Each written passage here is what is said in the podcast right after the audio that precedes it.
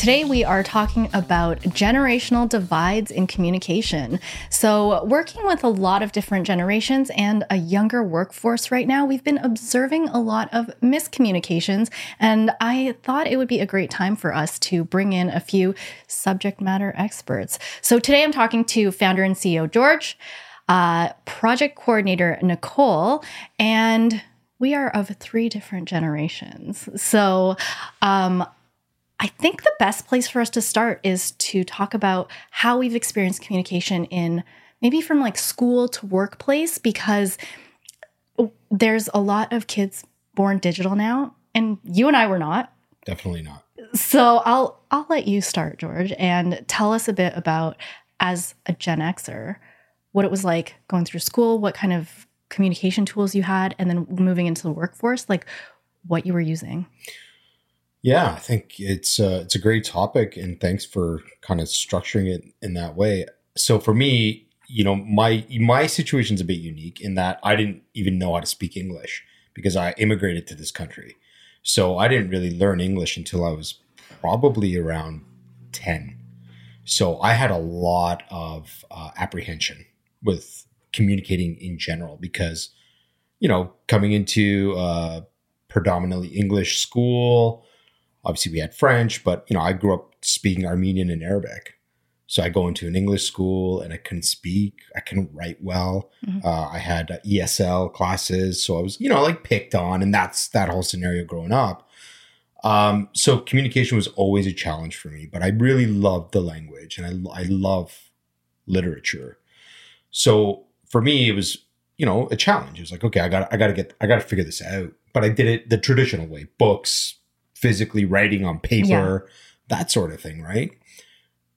As I got older, I was fortunate that my dad was kind of, he was an early adopter of technology. He felt that it would help us become better at English, and these computer things started coming into the market, and he got us one. I still remember a Packard Bell computer. This thing was gigantic, and we literally would read, like learn how to read on this computer screen. So I was an early adopter of technology, but that was my experience. So to this day, like I, you know, I'd love to hear Nicole's perspective and your perspective. But for me, communication was a beautiful mechanism, and technology helped me accelerate how I communicate mm-hmm. and how I leverage technology. Today is different than how it was, obviously, thirty years ago or whatever. But uh, yeah, that, that that was my upbringing in terms of communication. Now, before I move on to us and our experiences, I'm curious to know what age you had a computer, and then what it actually looked like at that time. Like, were you emailing people? So email, as far as I recall, didn't exist. So I got a computer when I was, I'd like to say probably around eleven was my first computer. Um, and this was that Packard Bell mm-hmm. machine that we got. And it was more, it was DOS based. So, you know, a lot of programming and knowing commands on how to run certain programs. And that was it. It was like word processing at the time was yep. not what we know today with Google Sheets and uh, Microsoft Word and stuff. It was very rudimentary, you know, open up a new blank sheet and start typing. No spell check, yep. no grammar check. So I look at some of my old um, stories that I'd read in grade seven and eight. I thought it was brutal. like, like spelling mistakes everywhere. But again, it, it taught me. You know, I would have to manually correct spelling. Mm-hmm. It wasn't told how to spell. Or my teachers would be like, you spelled uh, because. It was a really hard word for me back in the day. Mm-hmm. I always spelled because wrong, like with a K or an O S or something, right? So I always remember that word, and I never make that mistake anymore. But you had to learn. You had to actually learn how to I'm spell. I'm out here in Slack just like B C all the time. What's that? Cuz. So that's so funny. And uh, maybe we can touch on that yeah. later. Because one of my teachers in grade eight, she was really, and my uh, E S L teacher, Miss Miss Minifee, I'll never forget her, and I love her to death to this day, because she would always tell me never to use acronyms to spell, or never use short short mm-hmm. form, because you'll never learn to spell the word. So when I see you guys using it all the time, and you know acronyms are so huge for our industry, yeah. it's like, my gosh, like I gotta recondition myself to use these, but I never use like B C or. Like L O L is probably my extent of my acronyms, I, yeah. you know, but I try to spell the word because I think psychologically for me, it's like I need to spell it to learn it. So mm-hmm. yeah, I don't know. It's just a unique way of communicating now. Right. Well, Uh, my experience, I, I also had a dad who was an early adopter in uh, technology. So we had a computer at a relatively young age as well. And I remember like having um, very much like email didn't look like email. Like you had to kind of like click around and like everything was very like text based. So um, in high school, that's when I was like, the internet is like my literal best friend. I would log in, go on I C Q, and I would chat with not just friends, like whoever did have the internet, but strangers. So I was very much like the, my parents were like, don't talk to strangers on the internet. And I was just like, whatever, like yeah. They don't know what I'm doing. Um, so I was very much into like text-based, like instant messenger type stuff, chat rooms and everything from high school. So I remember having my first couple of jobs when I was like in my later teens. Um, You wouldn't have that in an office, but email was already very much integrated into offices. So I did a lot of reception type jobs where I did have to like receive emails and like communicate that way, but I was answering phones and everything. So it was somewhat of a digital workplace, but um, not as much as it is now. Like there wasn't casual communications. So you have to understand how to like write emails in a formal way, mm-hmm. how to address people, like what to have, email signatures and everything. And In in that sense, like email communication was very like still, it is a business thing. Right. Right. Um, and I feel like it was in high school, like taught a bit, like we had a keyboarding class. What the heck, what the heck is a keyboarding class, right? Like yeah. It was called keyboarding. Um, but it was like learning to use these like digital tools because, oh, it's going to be part of your workplace. Right. Not to the extent that like we understand it now, because I think my first like iPod Touch was when I was um, in my early twenties. Yeah. So, um, yeah, like uh, communications was like a little bit integrated, but I think I still worked in a workforce where like it was still very paper-based. Everything was printed. Every single person had like in their email signatures that like, please think before you print this. And like, yeah. For the environment's sake, please think. And like, don't, don't print this out, but you would still print things to give them to your manager. For sure. I remember that like it was yesterday. Like I still see emails now. Think of the but the environment before yeah. printing this. Like, yeah, yeah. People still print these things? I remember back in the day, it was very common. Yeah. You'd get an email, you'd print it because you want to read it on paper. Right. It's like, what is this? Like now, now it's like, I, I don't remember the last time I printed an email. No. Well, like, and fax machines as well. So right. like when I did work in reception, it was like the morning you'd get all the spam faxes and clean them out and like have to sift through them. Like that's weird. Totally. That's really weird, like a, a fax machine to still exist. But yeah. um, so I am an elder millennial. And in that sense, like I think I've always had like this integrated kind of like went into the workforce with a bit of like the traditional paper and everything, and then had to move into learning these new tools and these like new digital means of like communicating. So that's that's my perspective. Nicole, what about yourself? I, I want to categorize you in like Gen Z, right? Yeah. I, I have a, uh, what's it called? A like generational identity crisis where I feel like my birth year, it's like the tail end of millennial, but can also be the beginning of Gen Z. Yeah. So I've heard like zillennials. Yeah. Because when I read Gen Z, I'm like, that's a bit to this way. When I read millennial, that's a bit to this way. So I feel like I'm in the middle, but mm-hmm. um, yeah, I definitely feel like we, I was like in the sweet spot of um, like the tail end of the analog world and the right the, the beginning of the digital world when it was really being used. And yeah, I remember like in grade three having computer class and you'd all go over and play games and they would teach you how to type and stuff. Um, and then yeah, going into the end of elementary school, then everybody got phones. And so I feel like by the time I actually got to a job that involved email communications regularly was my first job. Yeah. And because I had been using like M S N and like all these, like you were talking about acronyms and stuff, like growing up on that, when I actually had to start emailing professionally, I remember like my first week and my first boss, she called me over and she was like, your emails, like we, we need to talk about it. And I was emailing wrong. Like she's like, first of all, why is there so many emojis? We had to get rid of all of those. I didn't understand sign-offs. I didn't understand why everything was broken a certain way. And like from a digital professional sense, I just felt so confused. Um, and to this day, I feel like I'm really like still learning how to um, work digitally professionally, and even doing like my first presentations and stuff, like just that communication over Zoom especially was just really challenging. Um, yeah, that would be. It, it's, it's challenging for any, even for me, like I, it's not my preferred method of communicating through a screen. I, my preference is to be very in person. Um, so I, I feel your pain. Mm-hmm. I don't think it's going to go away anytime soon. Yeah. Get Two years into all of this and we're still telling people that they're on mute. We're still yeah. trying to figure out like your mic's not working, your right. camera's not working, and all of these tech issues. So right. it's definitely all a challenge. Okay. So now that we've established where we've all kind of come into like the working world with like different levels and forms of communication, I think the last two years have just kind of expedited that for everyone. No one expected us to have such a remote workforce, to, to be so digital, to have so much happening where we're really, really focused on technology, basically. What are some of the challenges that you've had recently? Well, I think you mentioned it earlier. I think, you know, being exclusively pretty much on screens these days, yeah. where every meeting is conducted through a screen. I think I've said this numerous times to, to most of you.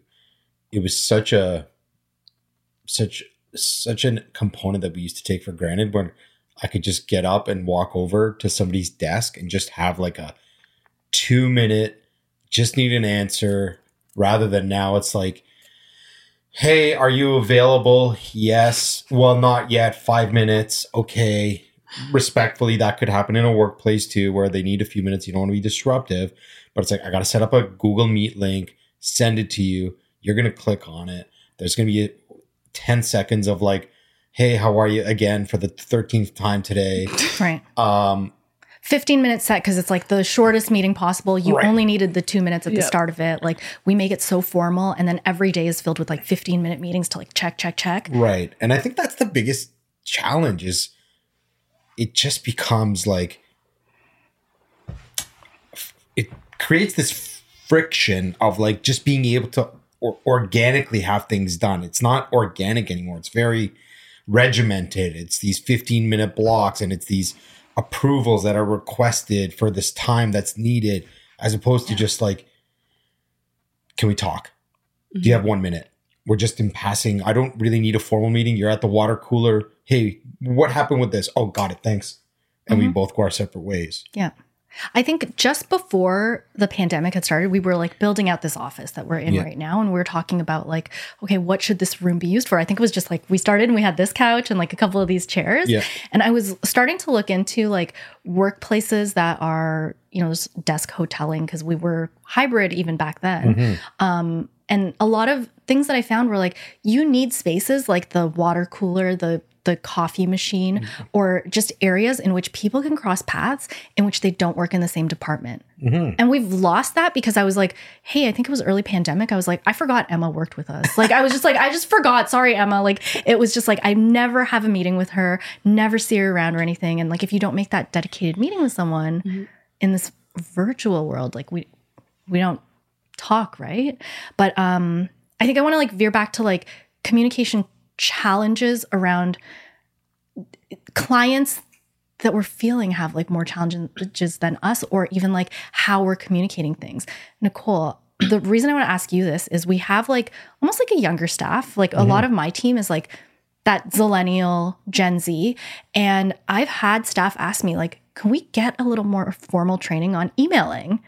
Because it's like this art form of like, okay, What what does an email break down to? Like, what is the purpose of it? What are we trying to do? Are we working across emails? And then how do you choose to work through email versus Asana versus Slack versus a call mm-hmm. versus a meeting? And where does the, the work happen, or where does the communication happen, or the sign off or the approval or whatever? So yeah.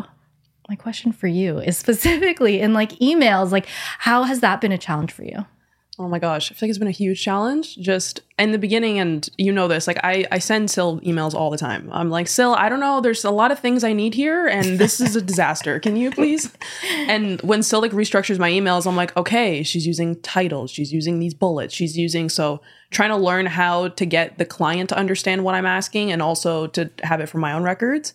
Um, and then I remember also when I started here, I was, I would email the staff, and Syl would be like, that is for a Slack, or that is a task for it. So understanding like where to compartmentalize everything um, was also definitely like a learning curve. Yeah. But yeah, I want also to talk about just quickly, you guys were talking about your schedules just now and like the fifteen minute breaks. And I'll have moments where I look at like, especially your guys' schedules, and you'll be like to the minute the whole day, like nine to nine fifteen, nine fifteen to, and um, yeah. it just feels like, yeah, there's like, there's no more just like driving to a meeting or like, oh, I got caught in traffic, or it's just like, so it's just a lot of things. Yeah. Remember when we would spend time driving to a meeting? No, it's been so long. Yeah. I think, you know, it's funny. It's funny that you had that um, need for email as like, help me with my emails. I'm finding that there's this uh, adoption of texting now as a form of communication that I'm not accustomed to. Like, mm-hmm. I'm very email regimented. Like, I am bullets yeah. and organized and titles and headers. And, and I, I think I had to explain to someone, you'll do uh, your hyphen. Email titling, you'll start it and you'll put a hyphen because you went into the workforce and you understood formal communication where people change the email subject title. Right. And I had to tell Nicole about that. I was like, did you know that you could change the email subject title? She was like, no. I still don't know how to do that. Because because sometimes you'll start one off and it's called kickoff, but all the way down the line, you're like, I'm asking for an approval for this. I need you to send me these things. And it's like, it's not about the kickoff anymore. So you do like the hyphen thing because you're so email, like old school I am. At this point. I, and, I, and, you know, and I'm trying to learn of maybe the newer generation of communication styles, which is quick, text, Slack, you know, whatever. And I'm like, man, this is like, it's like, if you're open-minded, you're going to adopt it and learn, which I love doing because it's a different form of communicating. But I find with what I've become very accustomed to via email is I'm very organized. Like everything's in a folder for me. Everything's structured by certain tags so I can find things quick. When it's like texting and I don't know how you manage it, or the Gen Zennials or whatever you guys call yourselves. Yeah. Um, I don't know how you can track that. Like, how do you organize your text? Because now it just becomes this big block of content. And they're not organized, yeah. right? And it's just it, like, well, it's the quick things that you need from someone. Like, how can I, what's my take? Like, I'm always like, takeaway. What is my actionable item on this thing? Mm-hmm. In a text, I'm like, so here's what I do with text. Maybe I, maybe I just don't know how. I'm like, copy, paste. Then I send myself an email of the text. Oh so God. That it's in my inbox so that I can address it there. And sometimes I'll text my, I'll email myself back my response that I want to text back so that it's organized in the text that then I copy and paste into that text. You know how hard it was for him to move from uh, Outlook to Google? Oh my goodness. It was, 'cause you said you had hundreds and hundreds of folders and tags to organize everything. Thousands. Yeah. Yeah. And it took me a year to clean it up because Google didn't yeah. have a solution. Right. So, so just I'm an intense tagger of emails. And like I've shown everyone, I'm like, I, I do it by client. It's a little bit color coded and filters are set up so that it automatically does it when they come into my inbox. Yeah, you just taught me that like six months ago. Yeah. Like, I don't need this in my inbox. You're like, just do this, George. I'm like, what? Like there's like a lot of features that, that yeah. like you can like, you know, just automate for yourself. But then I think we've had staff that left and then we inherit their emails and we're like, they never made a folder ever. Like ever. Every every email was just loose in the inbox. Yeah. And we were like, what the? Yeah. But um, I think on the side of you saying like Slack is this new communication tool or this instant messaging in the workplace, I I would say this is a challenge, maybe not on your part, but for the rest of the staff. When you will Slack and say, hey, and then like pause and Hard then you're job. Like typing everything else. The time between that hey and whatever, everyone's like, I'm getting fired. I'm in trouble. Oh my I'm goodness. I'm getting tracked down right now. It, it's over for me. I, it was so good working here. Like, and that pause between that like hey is like, I think you don't think about it. You're just like, I just need to get in touch with you quickly. But for everyone else, like that sensitivity is there where it's like, you just want to be like, hey, and then like finish the message and then send it so that, that there's no ambiguity. Is that what you think? Uh, one time I was literally on a call with Sam B and he was like, oh, gotta go. Just got the hey from George and like just ended. It ended. Hang up. Yeah. That is so. I was like, understood. No, I get it. So yeah. bizarre to me. It's such a like, you know, I try to really, you know, I try to be as transparent with all of you. You know, it is so deeply ingrained in our values here. Yeah. Like that to... to To, to to think that you guys interpret my haze as like, it's over. Like, literally, it's like, I'm fired. Oh my God. Just, we, we don't, I don't, has anybody been fired here? Never, but it's like, like uh, I think like we're all anxious. Like we're all just kind of like, you know. I would say the reverse would apply then if I, if I, like, it's like the other day I got a, hey, I need five minutes. I'm like, this person's leaving. Right. Right. Okay, it's like, oh, yeah. They're leaving. It's true. So it is like, it does work in the reverse, but I, I, I, I don't sit there and that's not the first thing that comes to my mind. Cause I'm like, I think I'm pretty open and honest and transparent that if somebody needs me, yeah. they'll say, hey, I need five minutes. That's the first thing that comes to my mind. Not, hey, I said, I'll, I'll try to not say hey. Hello. Is that, no, it's, is, is it's just upgrading without like, context. Okay. Yeah. So, okay. So that was like your, your gaffe th- that happens at times where we're just like, oh my God, like this is like as a communication, I've told you before, I'm like, don't do that. Like, it's, it's just for, like, I want to say for the record. I will never fire somebody over Slack. Save that. Yeah. On on the flip side of this, I want to call out one of yours. Oh, no. God. Yeah. But this is going to be really funny. Uh, it was... So Nicole just went into the general channel and posted what was... you know, to me, not a big deal, an album cover of an artist. Oh and gosh. So it was Drake's recent release, but the album cover is oh. just filled with emojis of the woman who's pregnant. And I can't remember what you even said about it, but you just posted that and said like, this is what I'm doing or something Yay, like that. Or like, excited. I don't know. What started flooding in? Congratulations on having a baby or being pregnant. Because oh, yeah. anyone that didn't have the context of, I don't know if it's like meme culture, keeping up with pop culture and stuff like that, but everyone thought that you were making a, a very special announcement. I remember reading the first, like, congratulations, and I was like, oh, I did it. Like, I did something here.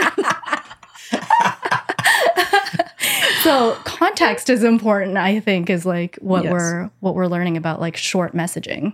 Isn't that like the, the repetitive term that we've been using, like context? I need even context. C- clients, right? Like context becomes really critical yeah. to understand what it is we're trying to convey mm-hmm. in any message. So it's news to me that hey has turned morphed into this, I'm getting fired. So I'll I'll try to. I think it's it's not the hey, it's not the hey, it's not the message. It's like an unprovoked message from someone that's senior to you because it happens with me too, and I think I've done it to people. So so if we take a circle back to the water cooler uh-huh. or coffee machine or in our kitchen, I would oftentimes just be like, hey, do you have a minute? And it wouldn't be because you want to get fired. It's because, hey, I have a question. Yeah. You know? Or whatever. It was just so organic that that, and I think Slack. But it doesn't translate the same way. Sure, I get. Right? Yeah, you're yeah. right. It, in those tools, that organic nature of hey, do you have a minute? Doesn't translate because you don't have body language to observe. Mm-hmm. You don't have the tone of the voice to yeah. listen for. It could be hey, hey. It could be hey. It could be hey. Right? Yeah, maybe if you added more Y's, it yeah. would be a little more relaxed. Okay, that's right. Okay. Yeah. Hey. Got it. Okay. Wow. And I think that like that sensitivity to typed language is like interpreted different by every generation too, because I think I have a sensitivity to it where I, I can see in emails, if someone's typing me in all caps, I feel like older people sometimes do this, an all caps sentence or something. They just want you to see it. It's yelling. Right? Like it's yelling to me. If it's bold and then in red, it's like getting more aggressive. It's like very much the formatting of your text kind of determines like the tone you're trying to set. Whereas I think even younger people are more sensitive to exclamation points because if you put a space before you put an exclamation point, it softens it. Right? Yeah. Yes. Mm. Huh. Huh. Well, I know I, I did learn the lesson of the uppercase red. Yeah. I, I learned that.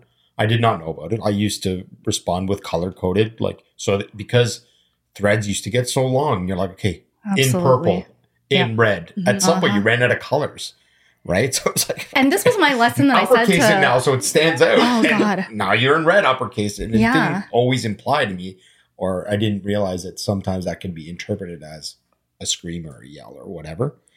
Understood. It makes sense. I mean, it's but you got to be, you got to, you got to learn those things. It's not natural mm-hmm. as as much as natural conversation voice and your, your your varying receptors, you know, observation of body language, listening for tone, Yeah. Like it's so hard to do that in these new mechanisms of communication. Yeah. Mm-hmm. Like trying to express, trying to express sarcasm, trying to express like jokingness and stuff. I think it's there's gone. Like new stuff that's like slash genuine to say like, you know, I, it's a dumb question, but I want you to know that it's like slash genuine, or like you ask something. This is a thing. But now, slash too? Sarcasm. I haven't heard of this. There's like indicators to just kind of like straight up tell people like how you're trying to express it, because like there's so much lost in just like typing something out, right? Right. The flip side though of no hey, if if I Slack you guys, oh, we're back to the hey, all right? just okay. just marinating. Okay. The if I if I don't say hey and I just go straight question in Slack, do you find it rude? Um, I, I try not to like. I try to, I try to connect the tone of everything to the person that I know. Right. Like I associate it to the individual. Now, if I've been, if I've been an asshole. And I, I hope I'm never an asshole, but if I've been an asshole, if somebody's just rubbed me the wrong way, maybe the interpretation of that communication is different in that period of time.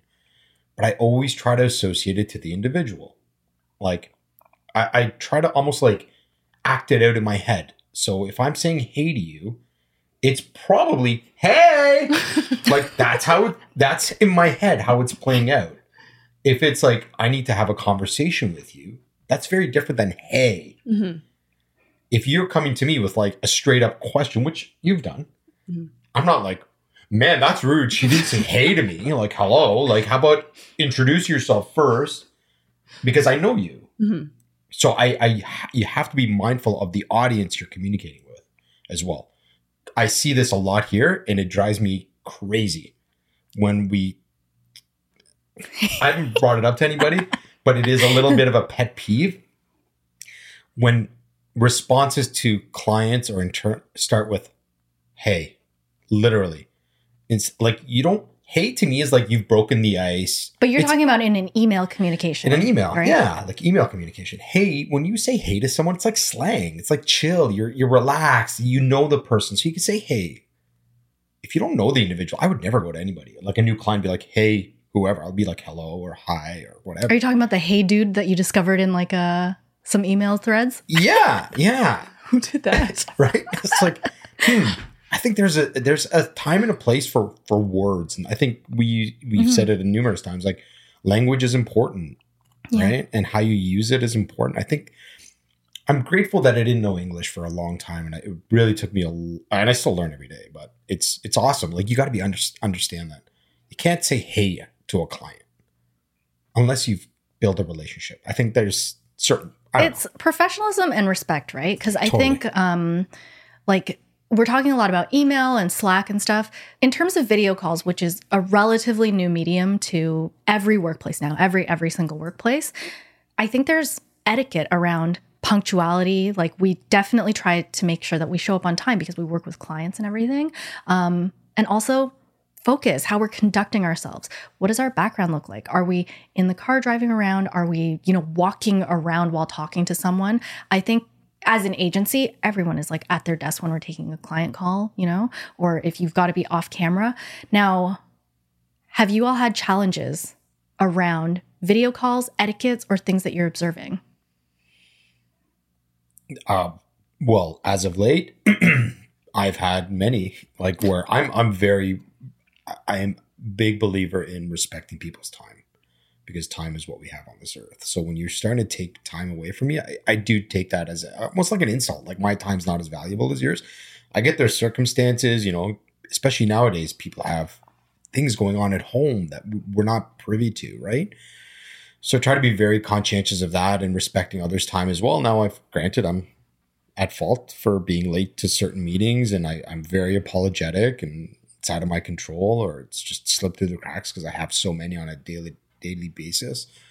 Um, but when I'm in the meeting, I try really hard to stay focused in that meeting. And again, I'm at fault where sometimes just so many things going on and I'm like veering away. Maybe I'm not the key speaker at that point in time in a meeting. So my focus shifts to like trying to get something done, which is a terrible habit to get into. Because you really, you'll miss that one key thing that you know you wanted, you were waiting on, but you've just missed it. So yeah, I and I do observe how body language plays a role. Like, our people, you know, the funny thing with remote is like I have many screens on my desk. Some people have their camera here and they're looking here. And it's bizarre because maybe that's what they're using as their viewer screen. Mm-hmm. So you, you're not making eye contact. So it's really hard to gauge mm-hmm. if they're engaged in that conversation or not. To no fault of theirs, they just don't have the right setup. Yeah. Like ergonomically, maybe they're slower. It's hard to see if they're slouching or they're yeah. really – it's there's so many unique little challenges with this type of communication. I think as humans, like you look for that validation in a conversation, right? Like we're talking right now. I'm seeing you nodding. I'm like, I am saying good things, you know? But like if you see someone and they're just like you're talking at them and they're just like to the side, not acknowledging and clearly typing, it's, they could be taking notes, but I think it's so tempting to multitask because mm-hmm. prior to this, physical meetings, we were almost getting to the point where we we're saying no laptops, no phones at meetings. Because even in-person meetings, right. you could be typing and multitasking as well, right? So it was like getting to that point where it's like, okay, if we got a meeting, like it's important enough, don't bring anything except for a notebook so that everyone is actually focused on what's happening. But you can't see what's happening like in front of someone's face. Yeah, it's it's tough and it's hard to gauge if they are in fact taking notes because some people like to, I'm, I'm old school in that regard. I like my notebook. I like taking manual notes because I have my little process.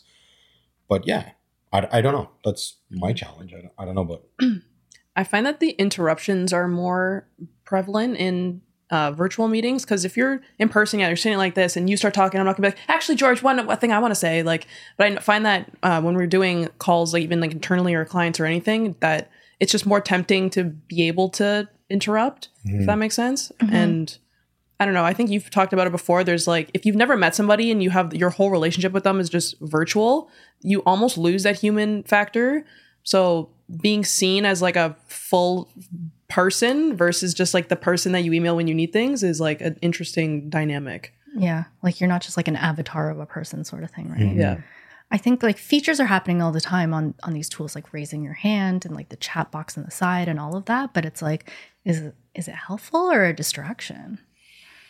It's an interesting, even the the psychology, the psychology behind raising your hand. Again, for me, who came, like, I don't know what school is like these days. I would assume my children have to raise their hands to speak, which is very authoritative. Like there's an authoritative figure in the room. And in order to speak to them, you must raise your hand in order to ask a question.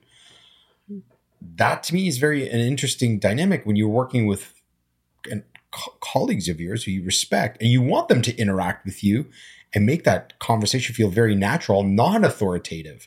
Like to me, this, like, I want to speak. No, not you. Not yet.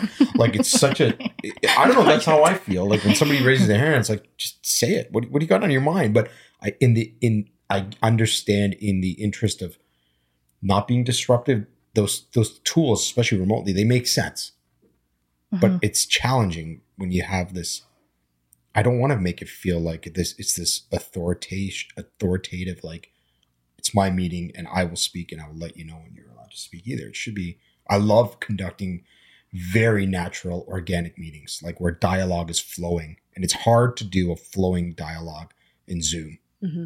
Well, the technological factor that creates that barrier is like that slight lag that you're not sure. I can read when one of you is about to speak right now, right. But like when someone unmutes themselves, like you can look for an unmute, but like sometimes two people start at the same time and you always get that, no, you first, no, you first, no, you first. And like in, in my team, it's always like, everyone's very polite. No, like you, you started first sort of thing. It's like, just someone say it. Like, you know, like just mm-hmm. keep talking. But um, that's, it's so hard to read. Like mm-hmm. you're also not like actively doing anything. You can't hear the, their breathing, their body language, anything mm-hmm. that's connected to it. So it's like, how do you interrupt or intervene? And the, the muting is the polite part, right? So that you, you're not hearing all of the echo, the side noise, the whatever. Mm-hmm. Especially when there's a lot of people, like in our in our huddles, like when you try to, we're trying to do a natural conversation, but then you're like, so do you do anything fun this weekend? And I could be like, I did, but there's twenty people on the screen and oh, they unmuted and oh, okay, forget, we only have fifteen minutes. Okay, it's fine, it's fine, it's fine. It's hard. And you like, try to... When you ask a general question... What if everyone goes at the same time? I know, like, and, and I try to I try to moderate it where yeah. I'll, I'll call people out, you know, like I'll call their name just to be like, hey, how's, you know, and I try to do that. And even that becomes you know, again, I go it's too back. regimented, and it's too like, now you got to call on every single person. It doesn't feel natural, yeah. right? And you just want everyone to have an opportunity. Some There are days where I get off those calls and I feel bad because I'm like, ah, I didn't get around to asking everybody. Mm. So I've changed my kind of script a bit just to change it up, because we've been doing these huddles and I'm so grateful for them. I honestly am. I think they're one of the best things we've done because of this remote thing. The human connection that we're able to capture in that short fifteen, twenty minute period is so, for me, very valuable to just be able to pick up on, you know, if somebody's not having a good day, or somebody's having a great day, or somebody's having a huge life event and they want to talk about it, and getting to know each other better. It's how the hell would we ever do that otherwise? We can't get together. We have to stay remote. We have staff that are literally not going to, we're not going to see them unless we fly them in. Mm-hmm. So how do we do that? I think the huddles are great, but yeah, sometimes it's just like, you're right. Yeah, maybe, I don't know. I don't know what the right answer is, but I'm just kind of going yeah. with it to be like, this day I'm going to call people's names, mm-hmm. and this day I'm just going to open it up for dialogue and see where it goes. Yeah. I love the huddles. I look forward to them. And yeah, I, then the mix up is, I like that you do different, it's nice. Yeah. I, I don't, I don't know of any other way to do it other than keeps us connected. And I think it's helped us, as corny as it might sound, it's kind of grown the bond between a lot of people here mm-hmm. that don't get to see each other. Like you said, Emma still works here. Yeah. Right? It's like, imagine we didn't have the huddle. You know how many people would be saying that about now? Who's who's that? Like, we don't even know that person. We've hired yeah. so many people this year. Mm-hmm. You yep. know, who's that person? I don't, I don't I don't know. What are their likes? I don't know. Mm-hmm. You know? And I think with the huddle, like the the great thing about it is like seeing the whole team in front of you, like seeing everyone for at least a moment, you know, like we're all still around in a team. It's the, the area where it doesn't meet is like that one-on-one where I think people have said like, I've never met with this certain person ever in a one-on-one call. So we tried to like bridge that gap with like, we have a virtual water cooler meeting. It's fifteen minutes only. Anyone can drop into it. The funniest thing about it though, is like, a lot of people say that they go to check it each day, and if there's no one there, they leave. But someone has to start it to be there. Otherwise, no one goes there, right? I'm like, someone, somebody's got to be there for someone else to be there. Um, but that was like kind of intended to meet that gap of like coming across each other at the water cooler mm-hmm. and replicate that experience. But it's not accidental, because you can also be like, mm, I see Nicole in there. I don't want to talk to her today. And you like leave, you know what I mean? I'm just like, waiting there. Yeah, just waiting. I've done it before. I've and like you, you go sit there and you're just like, oh, anyone coming? Mm, nobody's yeah. here. All right. Yeah. That's cool. It's a water cooler. I'm out of here. I'm yeah. not going to stand by the water cooler for twenty minutes either in yeah. real life. Just pop in. If anyone pops by, then it's just yeah. like, you know, I'm open yeah. to it or not. But yeah. that's supposed to replicate it, right? Yeah. Now, in terms of all of our clients and everything, are there things that you wish they knew around like our communication channels and and all of that that would make your lives easier? Mm. One one thing I've uh, been doing lately, and this is just a personal decision on the way that I'm communicating, is I'm trying to adopt a lot more of these modern forms of communication, like texting clients. Ah, uh, yes. If I have their cell number, mm-hmm. like it, it does in a weird way, and it feels more personal.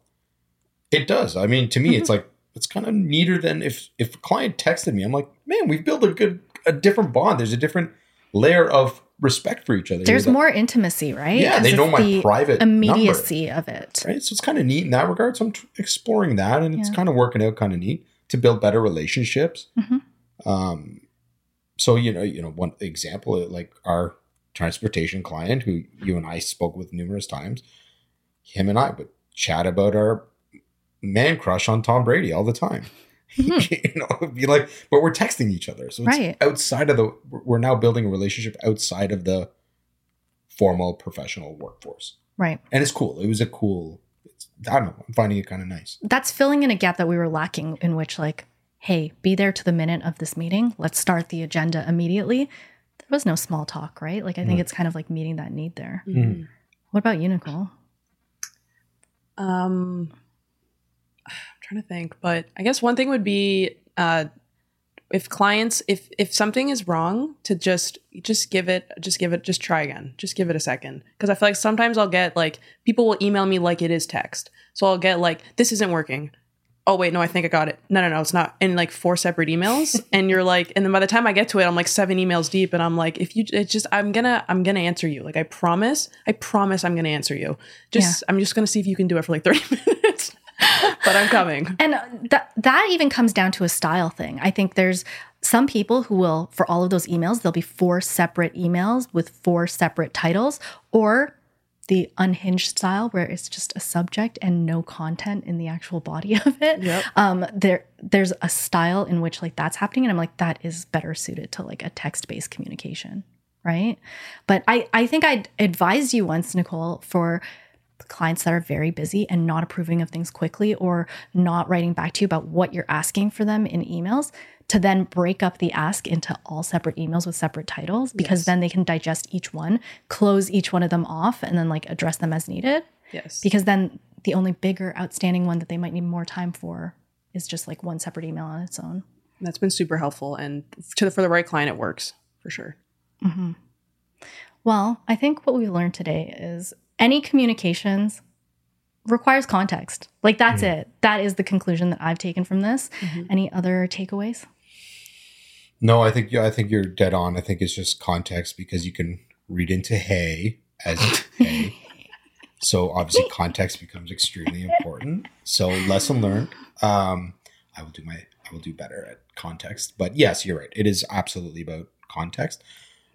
And we shouldn't shy away from communication, communicating in certain styles for the certain individuals, certain clients, like you said, works better. Texting, I know, works for certain clients that I've built relationships with. Hey might be taken as I'm getting fired. What it may be taken as, oh, it's just George, you know? So I think you got to just always remember who your audience is as well. Yeah. We're going to be very careful about niche pop culture shares as well. Yes. Yes. Yes. Yes. Congratulations, by the way. Oh my gosh. Thank you so much, both of you, for this conversation. It was awesome talking to you today. Thanks, Sil. Thank you, Sil.